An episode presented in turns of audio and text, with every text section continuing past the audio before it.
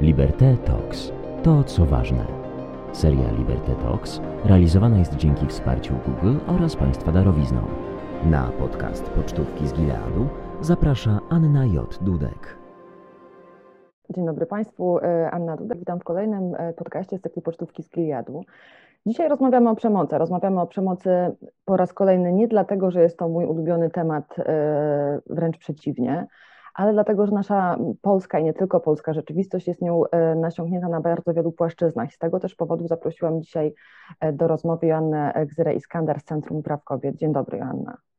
Dzień dobry, Aniu. Dzień dobry naszym słuchaczom i słuchaczkom. Bardzo się cieszę, że jesteś e, tutaj, tutaj ze mną, z nami. Mniej się cieszę z tematu, o którym będziemy rozmawiać. Znaczy inaczej, cieszę się z tego, że jest kampania, którą jak co roku brawurowo robicie. Ta kampania w tym roku odbywa się pod hasłem Przemoc to nie tradycja, a odbywa się z okazji 16 dni przeciwko przemocy w, opartej na, ze względu na płeć. 16 dni przemocy ze względu na płeć. Kampania startuje 25 listopada, potrwa 16 dni. W tym czasie będziemy działać, mówić, e, pisać, e, rozmawiać na ten temat.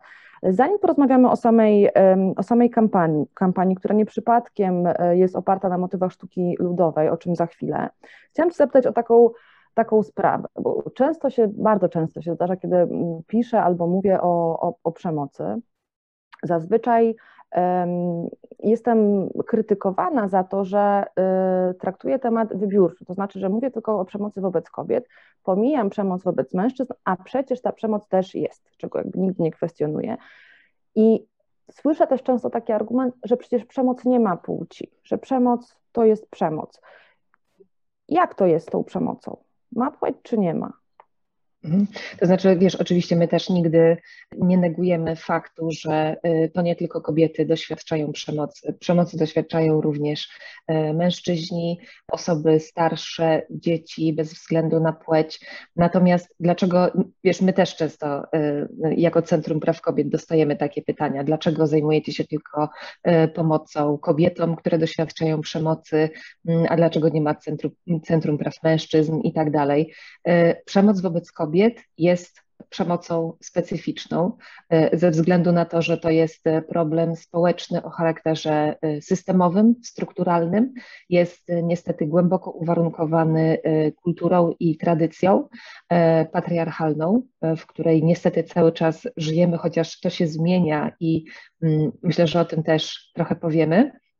Natomiast faktycznie jest to pewien specyficzny rodzaj przemocy, który ma swoje specyficzne źródła, specyficzne podłoże i też my właśnie jako Centrum Praw Kobiet e, my się jakby specjalizujemy po prostu w niesieniu pomocy tej konkretnej grupie i powiedzmy sobie to też jasno, kobiety są największą grupą e, doświadczającą przemocy na różnych płaszczyznach. Mówimy oczywiście o przemocy domowej i faktycznie jeśli chodzi o działalność Centrum Praw Kobiet, to to jest największa grupa klientek, e, którym niesiemy pomoc. Przemoc domowa to też jest takie szerokie, parasolowe pojęcie, ale wiemy dobrze, że na przemoc domową spadają się też różne rodzaje przemocy. To jest przemoc fizyczna, przemoc psychiczna, przemoc seksualna, ekonomiczna, e, ale też przemoc e, poprzez zaniedbanie. Tak? Na przykład jeżeli no, tworzymy związek, mieszkamy razem, mm, ale tylko to na kobiecie na przykład spoczywają obowiązki utrzymywania domu i zajmowania się nim, to znaczy, że doświadcza przemocy poprzez zaniedbywanie obowiązków przez swojego męża czy partnera. To też jest rodzaj przemocy. Y, ale mamy też do czynienia z przemocą na przykład instytucjonalną, czy z przemocą w miejscach publicznych, tak? Także to rzeczywiście to jest, to jest też taki bardzo szeroki wachlarz. To, co powiedziałaś o przemocy nie tylko ekonomicznej, ale też o przemocy przez zaniedbanie, bo te rodzaje przemocy, czyli fizyczna, oczywiście psychiczna, seksualna, o niej się coraz więcej na szczęście mówi. E, przestajemy ją zamiatać pod dywan, ale te dwa rodzaje przemocy ekonomiczna, które przecież, które nawet nie, nie funkcjonuje w polskim prawie, przecież takie pojęcie, e, czy przemoc przez zaniedbanie, to dla polskiego ucha mam wrażenie brzmi jak coś absolutnie egzotycznego. E, właśnie w tej tradycji, w której jesteśmy tak mocno osadzeni. Ta kampania, e, którą e, robicie, na którą wysokie obcasy objęły matronat, to jest kampania dotycząca w dużej mierze artykułu 12 konwencji stambulskiej. Ja go zacytuję, jeśli pozwolisz. Strony gwarantują, że kultura, religia, tradycja czy tak zwany honor nie będą uznawane za usprawiedliwienie dla wszelkich aktów przemocy objętych zakresem konwencji czyli z takiego urzędowego języka na nasz. Co to oznacza? E, to znaczy, myślę, że akurat ten e, przepis jest napisany w sposób e, taki bardzo prosty, jasny i całkiem przejrzysty. I myślę, że, że jest też dzięki temu całkiem zrozumiały, ale myślę, że tak jeszcze bardziej starając się to uprościć, chodzi w nim o to, że mm, zarówno że ani kultura, ani tradycja, ani religia nie mogą być usprawiedliwieniem dla przemocy. To nie znaczy, że y, kultura jako całość, tradycja jako całość, czy religia jako całość, jako byt, wytwór cywilizacyjny jest, jest źródłem przemocy. To nie jest to, co mówi konwencja, to, to mówią nasi politycy, którzy e, najczęściej i polityczki, jak najbardziej, e, którzy i które mm, używają tego argumentu bardzo często przeciwko konwencji stambulskiej, czy też raczej w dyskusji e, nad koniecznością wypowiedzenia tej, tej konwencji. Natomiast jakby tutaj chodzi o to, że tymi względami kulturowymi, tradycyjnymi, religijnymi nie można usprawiedliwiać przemocy, tak? To znaczy e, konwencja każe nam e, spojrzeć właśnie na e, przemoc wobec kobiet właśnie jako na taki, na problem społeczny, na, na problem, problem społeczny, problem strukturalny, zmienić jego postrzeganie. Ja wspomniałam o tym polskim uchu nie, nie bez przyczyny, dlatego że to ten wydźwięk tego artykułu kojarzyć się może, że to jest mowa o honorze na przykład, prawda, więc może się kojarzyć z zabójstwami honorowymi. Zresztą w ubiegłym, e, w ubiegłym roku tematem e, kampanii było kobietobójstwo. Ale tradycja, no jak tradycja może jakkolwiek, komukolwiek kobietom zagrażać? Wiesz, to też się wydaje taki koncept dość abstrakcyjny, chociaż my wiemy, y, wy wiecie w swojej pracy, pomagając klientkom, kobietom, które do Was przychodzą, ja słuchając kobiet, które zresztą często są po wizycie i, i po y, interwencjach Waszych, jak ta polska tradycja, ta polska uświęcona przecież tradycja Bóg, honor, ojczyzna, ognisko domowe, matka Polka może być szkodliwa? Właśnie sama, sama już trochę, e, trochę to uprzedziłaś, trochę odpowiedziałaś e, sama na to pytanie. E, no właśnie chodzi o, myślę przede wszystkim, to takie utrwalenie roli kobiety w społeczeństwie, takie, taki jeden prawidłowy wzorzec tego, jaką rolę w społeczeństwie, w rodzinie powinna pełnić kobieta. Jakby nie pozostawiając w ogóle takiego pola do, e, do wyboru, do decydowania o sobie, do e, realizowania swojej własnej niezależności, swojej tożsamości, tego, jakie po prostu jesteśmy. E, I myślę, że to jest właśnie ta kwestia, która jest no, mm, już, już w swoim fundamencie po prostu krzywdząca, ograniczająca, bo ogranicza naszą, naszą decyzyjność, naszą możliwość do samostanowienia. Ja mówię o takim e, podejściu pod tytułem właśnie, że, że miejsce kobiety jest w domu, e, że powinna się e, zajmować się głównie rodzeniem i wychowywaniem dzieci, że w tym czasie nie powinna w ogóle myśleć o pracy zawodowej, mm, tylko poś powinna poświęcić się właśnie temu ognisku domowemu i, mm, i wychowywaniu dziecka czy dzieci, obowiązkom domowym i tak dalej.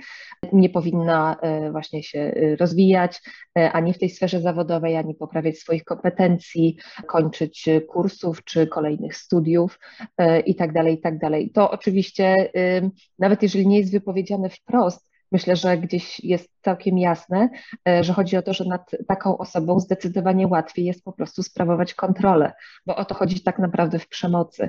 Chodzi o sprawowanie kontroli. Nie chodzi w ogóle o tę osobę, nad którą się e, tę kontrolę sprawuje. Chodzi o sam fakt sprawowania kontroli i możliwości utrzymywania władzy nad drugą osobą.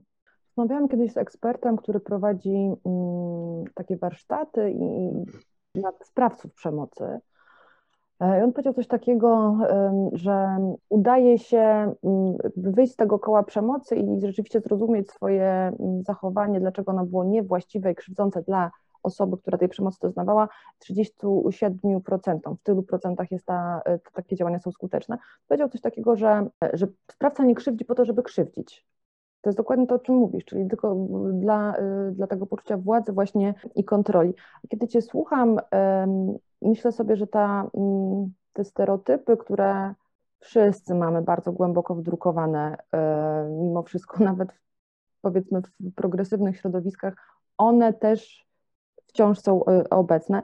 Ta ideologizacja, ona jest coraz bardziej widoczna. E, to nie jest audycja poświęcona Ministerstwu Edukacji, ale ten, to, co tam się dzieje i to, jak dziewczęta mają być uczone cnót niewieścich, proszę mi wybaczyć to określenie, e, czy też dziewczęta mają być szczupłe, czy teraz wprowadzanie do szkół przedmiotu historia i teraźniejszość, czyli hitu, to jest właśnie wszystko to. Mi przychodzą do głowy takie dwie anegdoty związane z przedszkolem. E, ostatnio kupowałam i z dziećmi, bo to się wtedy zaczyna, prawda? Jakby my zaczynamy tak socjalizować i dziewczynki, i chłopców. Więc e, kupuję kombinezon dla mojego syna, który ma 3 lata i pani, od której go kupuję, mówi tak, ale pani nie przeszkadza, że on ma różową lamówkę, jest różowy w środku, rzeczywiście jest wściekle różowy. Bardzo się zdziwiłam, powiedziałam, że absolutnie nie, moje dziecko nosi te czasy nawet cekiny, proszę sobie wyobrazić. A druga sytuacja też z przedszkola, pani przeżyła szok. Też w przedszkolu właśnie, dwa dni temu, babcia odbierała swoją, e, swoją wnuczkę, która była w czarnej sukience i babcia mówi do niej, czyli te pokolenie wyżej, mówi, ja ci wyrzucę tę sukienkę, masz tyle różowych, pięknych sukienek, odpowiednich dla dziewczynki. I e, słuchałam tego z, z przykrością dużą, e, bo to się właśnie wtedy zaczyna. Dziewczynki mają być różowe, uśmiechnięte, potulne, ładnie grzeczne, ładnie wyglądać, chłopcy mogą eksplorować świat. Jak to się przekłada na cały ten y, system, w którym, w którym żyjemy? Bo z tego chłopca potem wyrasta mężczyzna, a z tej kobiety, a z tej dziewczynki y, kobieta. Mhm, absolutnie tak. To znaczy, no właśnie, e, czym skorupka za młodu nasiąknie. Więc jeżeli e, jesteśmy już od samego początku wychowywani właśnie w taki sposób, że e, dziewczynki i chłopcy są socjalizowani do różnych ról społecznych i do różnych ról w rodzinie, to później to się przekłada na cały system społeczny, na to, jak w tym społeczeństwie funkcjonujemy jako obywatele i obywatelki, jakie zajmujemy w tym systemie miejsca. E, ja, e, wiesz, ty podałaś teraz kilka takich e, przykładów z życia wziętych. Ja natomiast też słyszałam o takiej historii, że dziewczynka przyszła z dobrej warszawskiej szkoły, szkoły podstawowej. W szkole były organizowane warsztaty z programowania dla dzieci, żeby dzieci zachęcić do, do już na wczesnym etapie zainteresowania się tą nową dziedziną technologii. Ale właśnie, co widzisz, ja powiedziałam dzieci, bo wydaje mi się absolutnie oczywiste, że to powinny być warsztaty i dla chłopców, i dla dziewczynek. Otóż szkoła zorganizowała je tylko dla chłopców. I dziewczynka, która bardzo chciała wziąć udział w tych warsztatach, wróciła do domu absolutnie zawiedziona i mówi swoim rodzicom, ale dlaczego ja nie mogę wziąć w tym udziału? Ja też jestem tym zainteresowana. E, I dopiero po interwencji rodziców szkoła poszła po rozum do głowy i rzeczywiście te warsztaty zostały otwarte również dla dziewczynek. Ale zastanawiam się, wiesz, dlaczego w ogóle ta interwencja musiała być skąd, potrzebna? Skąd ten pomysł, żeby, prawda, żeby to jakoś y, w ten sposób podzielić? To jest jakiś taki rodzaj apartheidu, który w ogóle jest, y, wydawałoby się, no, reliktem przeszłości. Okazuje się, że jednak bardzo nie. Ale dlatego chciałam też zapytać Cię o, bo za chwilę wrócimy do kampanii i do y, spotu, chociaż tak naprawdę cały czas o tym rozmawiamy, do tej rezolucji październikowej Parlamentu Europejskiego dotyczącej przemocy, głównie w zakresie takim pieczy rodzicielskiej, ale też e, tej przemocy poseparacyjnej. E, to jest taki przełomowy dokument, zresztą szefowa Centrum Praw Kobiet Urszula Nowakowska była na tym e, ekranie i, i rozmawiałyśmy o tym. I tam właśnie po raz pierwszy właściwie w takim dokumencie unijnym, który wprawdzie nie jest wiążący, ale jednak pokazuje kierunek polityki, co, co cieszy, tam jest właśnie mowa o tych stereotypach, że to one są źródłem y, tak naprawdę no, wszelkiego zła w tym sensie, o którym, y, o którym mówimy. Czy ta rezolucja jakoś się u, uważasz, uważacie w centrum przełoży na to, co się dzieje na przykład w polskich sądach, bo to ta przemoc instytucjonalna, o której wspomniałaś, czy systemowa, ona się dzieje też tam, te stereotypy, ja dlatego o tym mówię, bo te stereotypy one nie są tylko oczywiście na poziomie różowej i niebieskiej sukienki czy czarnej to potem tak, sprawia, tak, tak, zdecydowanie. do sądu i co tam się dzieje? Jak to wpływa na to, jak jest postrzegane? Do sądu, czy na policję, czy w prokuraturze, czy w urzędzie? Tak, to się e, właśnie, to się nie dzieje tylko i wyłącznie na poziomie sądów rodzinnych, to się dzieje tak naprawdę na każdym etapie, e, jakby w każdej, styczno, w każdej e, sytuacji, gdzie osoba, która doświadczyła jakiejś przemocy, ma styczność z instytucjami. Rzeczywiście pewne zmiany w Polsce, jeśli chodzi o funkcjonowanie instytucji, czy przynajmniej wytyczne do tego, jak powinny funkcjonować, się zmienia. Natomiast rzeczywiście jest tak, że my jakby te wszystkie właśnie stereotypy mamy tak głęboko po prostu zinternalizowane, tak głęboko zakorzenione, że to jest strasznie trudne, żeby ten, e, ten codzienny sposób funkcjonowania e, po prostu zmienić. E, wiesz, pytasz, jak ta konkretna rezolucja przełoży się na funkcjonowanie sądów rodzinnych. Ja myślę, że to jest, że tu niestety droga jest jeszcze dosyć daleka, bo myślę, że nawet dla sądów to może być pewien, pewien rodzaj abstrakcji. Myślę, że to, czego tak naprawdę potrzebują pracownicy instytucji, którzy mają styczność z ofiarami przemocy, zarówno, zarówno jeśli chodzi o kobiety, ale także o mężczyzn czy o dzieci, które właśnie. Y, a to, dobrze, to jest osobny wątek, bo chciałam powiedzieć też, albo powiem o tym teraz, że y, przecież y, to też konwencja stambulska, czy ta rezolucja, o której teraz mówimy, każe przyjąć taką optykę, że dziecko, które było świadkiem przemocy, jest również jej ofiarą. No to jest na przykład rzecz, której, e, której, e, e, której polskie sądy rodzinne niestety, niestety tę, tę rzecz bardzo często ignorują.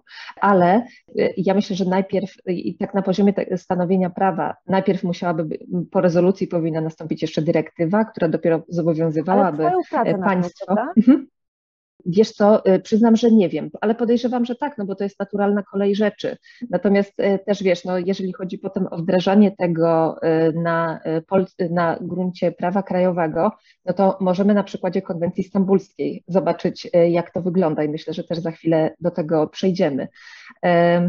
Także y, myślę, że to tak naprawdę, czego, y, czego w tym momencie najbardziej potrzebują pracownicy instytucji, to, to jest po prostu y, jakby doedukowanie się, tak? Przejście pewnych szkoleń po to, żeby te osoby lepiej wiedziały, jak postępować z ofiarami przemocy. Bardzo często jest tak, że te kobiety, z którymi rozmawiam, które są albo po, albo w trakcie tego nazwijmy to doświadczeniem, one bardzo często mówią o tym, po pierwsze, mówią tak, te, te historie, e, nie ujmując nic, żadnej z nich, ani krzywdy, ani tego, co się wydarzyło, bo to jest zawsze potworne i zawsze czyni spustoszenia w, w życiu, w głowie i w ciele, one zawsze mówią, że nikt im nie uwierzył, że nikt ich nie potraktował poważnie. To znaczy, jeżeli one mówiły, i tu właśnie trochę wracamy do tej tradycji, jeżeli mówiły, że coś jest nie tak, to słyszały, że ostatnio nawet rozmawiałam z taką kobietą, która musiała uciekać od, od mężczyzny, to się wszystko działo za granicą, tam były bardzo poważne zarzuty, ona była bardzo poważnie pocięta po prostu, ledwo uszła z życiem. Uciekła, a jej rodzice powiedzieli, że no, gdybyś była lepszą żoną, to, to by nie było, po prostu ty za dużo pracowałaś. To, to jest cytat dosłowny. E, więc to się dzieje bardzo często, a potem, jeżeli one już, jeżeli to nie dzieje się często, decydują się szukać sprawiedliwości, znajdują się w jakimś takim rodzaju matni e, i przed murem właśnie, nie wiem czy obojętności, czy niewiedzy policji, prokuratorów, potem sędziów. Co można robić oprócz tego, że można edukować, y, żeby to, żeby kobiety w końcu zaczęły być traktowane poważnie, bo tu jest problem. Kobieta idzie i mówi, ktoś mi zrobił krzywdę, a ktoś, kto ma ją chronić, funkcjonariusz, czy, czy prokurator, czy sędzia, mówi, nie, pani się pomyliło, to nieprawda. Wiesz, to, to, też jest e, bardzo silnie związane właśnie z tym, jaką rolę przypisujemy kobiecie. Na kobiecie w Polsce ciąży obowiązek, w Polsce, w systemie patriarchalnym, ciąży taki obowiązek właśnie e, dbania o rodzinę, tego, żeby rodzina dobrze funkcjonowała, żeby w domu był porządek, żeby wszyscy byli zadowoleni. To nagle jest obowiązek kobiety. Nie wszystkich osób, które tworzą e, tę mikrokomórkę społeczną, najmniejszą, tylko to jest obowiązek kobiety. Dlaczego? W ogóle dlaczego tak jest? E, to, to jest właśnie taki kulturowy stereotyp, który my, który my kobiecie przypisujemy, tak? Natomiast ta odpowiedzialność oczywiście powinna być rozłożona na wszystkich e, członków i członkinie rodziny, po prostu, tak? I niestety dopóki e, wciąż będzie pokutowało takie myślenie, że to kobieta jest odpowiedzialna za to, żeby rodzina dobrze funkcjonowała, i jeżeli coś jej się przytrafiło, to ona jest sobie winna, no to niestety wciąż będziemy miały do czynienia nie tylko z osobami, które, które są wtórnie wiktymizowane, tak, e, przez E, właśnie system, który powinien im pomóc, a sprawia, że również w obliczu tego systemu ponownie stają się, e, stają się ofiarami, poza tym, co przytrafiło im się, e, poza tym, co przytrafiło im się w domu.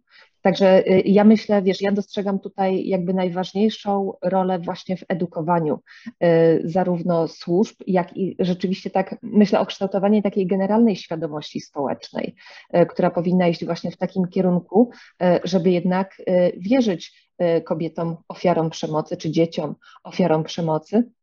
Bo na razie to rzeczywiście jest takie podejście, jak, jak to o kim mówi, że nawet y, rodziny tych kobiet y, potrafią się obrócić przeciwko nim i, i właśnie wytykać im jakąś wyimaginowaną winę za to, co im się przytrafiło. Więc powiedzmy sobie też jasno, że ofiara nigdy nie jest sobie winna, nigdy nie jest winna tej sytuacji, która ją spotkała. Zawsze winny jest sprawca przemocy. Tak sobie myślę i bardzo Ci dziękuję za to, co mówisz, bo cieszę się, że to e, wybrzmiało, ale myślę też, że prawdopodobnie albo będzie słuchał nas ktoś, albo już słucha, mm, kto przeżywa coś takiego. I e, podczas gdy mówimy, że często te osoby, które są powołane do ochrony i pomocy, nie mają wiedzy o tym, jak wygląda przemoc, jak wygląda mechanizm przemocowy czy koło przemocy, to często jest tak, że sama e, osoba, która jest krzywdzona, nie zdaje sobie z tego sprawy, bo właśnie, bo tradycja, bo tak ma być, bo a, bo ktoś miał zły humor, bo to się zdarzyło tylko raz, przecież nie bije, tylko mnie wyzwał na przykład, prawda? Albo nie dał pieniędzy, czy, czy jakkolwiek. Gdybyśmy mogły powiedzieć w skrócie, gdybyś mogła powiedzieć w naprawdę telegraficznym skrócie, bo nie mamy niestety du dużo czasu, na czym polega zjawisko przemocy i to koło przemocowe? Bo często kobiety decydują się, zresztą dlatego wycofują zeznania później, na przykład, bo robi się lepiej. Jak to wygląda, na czym to polega i dlaczego ten mechanizm jest niebezpieczny? I dlaczego tak ważne jest, żeby ci, którzy się tym zajmują, czyli pomocą i prewencją, powiedzmy, znali go? Mhm. Znaczy właśnie, trzeba powiedzieć o tym, że przemoc ma swoje cykle. I jakby y, zaczyna się oczywiście od tego, że, y, że ta przemoc się dzieje, tak? To znaczy dzieje się y, tej osobie, która tej przemocy doświadcza, jakaś krzywda. I na, może być tak, że że ta przemoc narasta, eskaluje, tak? przybiera coraz, coraz bardziej dotkliwe formy, staje się coraz częstsza, przybiera nowe formy albo eskaluje w ramach na przykład jednej formy przemocy, czyli powiedzmy przemocy psychicznej czy przemocy ekonomicznej. Natomiast w pewnym sensie taką pułapką e, jest to, co się dzieje później, to znaczy następuje tak zwany e, etap miesiąca miodowego, to znaczy to jest e, moment, kiedy sprawca przemocy zaprzestaje stosowania przemocy, mm, obiecuje, że się poprawi, kupuje prezenty, staje się świetnym ojcem, zaczyna się troszczyć o żonę, o dom i to wprowadza mm, kompletny zamęt w życie i sposób postrzegania tej sytuacji przez osobę, która tej przemocy doświadcza, bo myślę, że mamy w sobie po prostu coś takiego, że chcemy, żeby było dobrze. My chcemy w to wierzyć, że ten człowiek się zmieni, e, że to był jakiś wypadek przy pracy, że to się już e, nie powtórzy, prawda? No, obiecał, że się zmieni, tak? No to, no dam mu tę szansę. Przyniósł kwiaty, oczywiście, kupił e, synowi nowy rower i tak dalej, i tak dalej. Natomiast najczęściej jest tak, że jeżeli przemoc nastąpiła raz, to ona się będzie powtarzać. I jakby te y, dwa etapy, o których teraz powiedziałam, czyli ten etap przemocy i etap miesiąca miodowego, mają to do siebie, że się y, powtarzają w takim właśnie cyklu przemocy. I najczęściej jest tak, że ten etap przemocy mm, zaczyna następować te kolejne razy zaczynają następować e, coraz szybciej. Skraca się ten etap tego miesiąca miodowego i te formy e, doświadczonej przemocy stają się coraz bardziej dotkliwe, coraz bardziej bolesne, coraz bardziej krzywdzące i coraz trudniej jest się e, z tej matni wyrwać.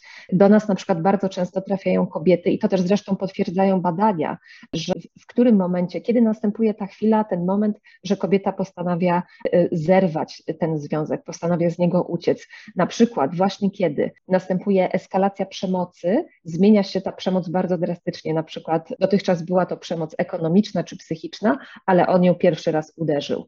I to jest wtedy takie, okej, okay, robi się naprawdę groźnie, muszę, muszę coś z tym zrobić. To jest jedna sytuacja, a druga jest taka, kiedy, e, bo kobieta, jesteśmy jakby przyzwyczajone do tego, żeby po prostu bardzo dużo znosić, że my po prostu musimy nieść ten nasz krzyż, przytrafi nam się to tam.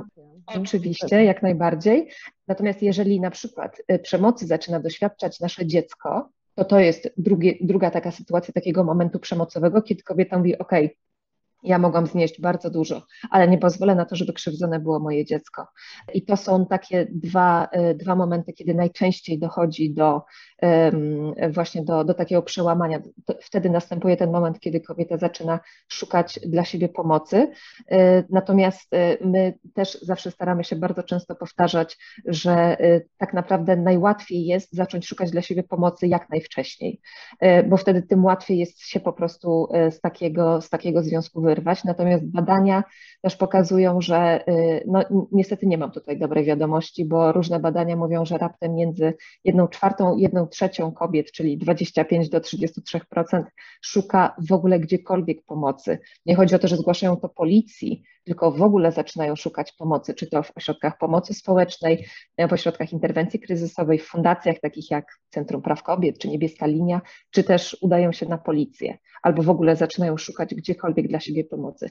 To jest jedna trzecia, jedna czwarta przypadków. To jest czubek góry lodowej. Czubek góry lodowej. Myślę też sobie, że mm, problem, problem z e, tym mechanizmem, o którym powiedziałaś i rodzajem niekompetencji czy, czy, czy niewiedzy służb, e, nie wszystkich naturalnie, e, które się tym zajmują, polega na tym, że mm, potem, jak wspomniałaś, następuje ten, ta faza miesiąca miodowego i zdarza się, że kobieta na przykład wycofuje zeznania nie chce, żeby mężczyzna dostawał zarzuty. I w tym momencie, mimo tego, że przemoc oczywiście, że wystąpi znowu, bo to jest cykl, ale staje się dla systemu kompletnie niewiarygodna. Prawda? No jak to? Tutaj mówiła, że taki zła, tu proszę bardzo, już się pogodziła, wróciła do niego. I to jest problem, dlatego ta wiedza jest taka kluczowa. Tak, niestety jest tak często. E, my też napisałyśmy kilka lat temu raport na ten temat, monitorowałyśmy rozprawy sądowe e, i faktycznie wychodzi na to, że polski wymiar sprawiedliwości wciąż kieruje się różnymi stereotypami dotyczącymi właśnie przemocy. E, między innymi funkcjonuje coś takiego właśnie jak stereotyp ofiary, która powinna być taka nieskazitelnie czysta, nic nie można jej zarzucić, bo to już też podważa jej wiarygodność. Tak samo jak fakt, że właśnie e, wycofała zeznania e, pod wpływem tego, że na chwilę ten mąż e, założył tę maskę na czas tego miesiąca miodowego, o czym, o czym mówiłyśmy wcześniej.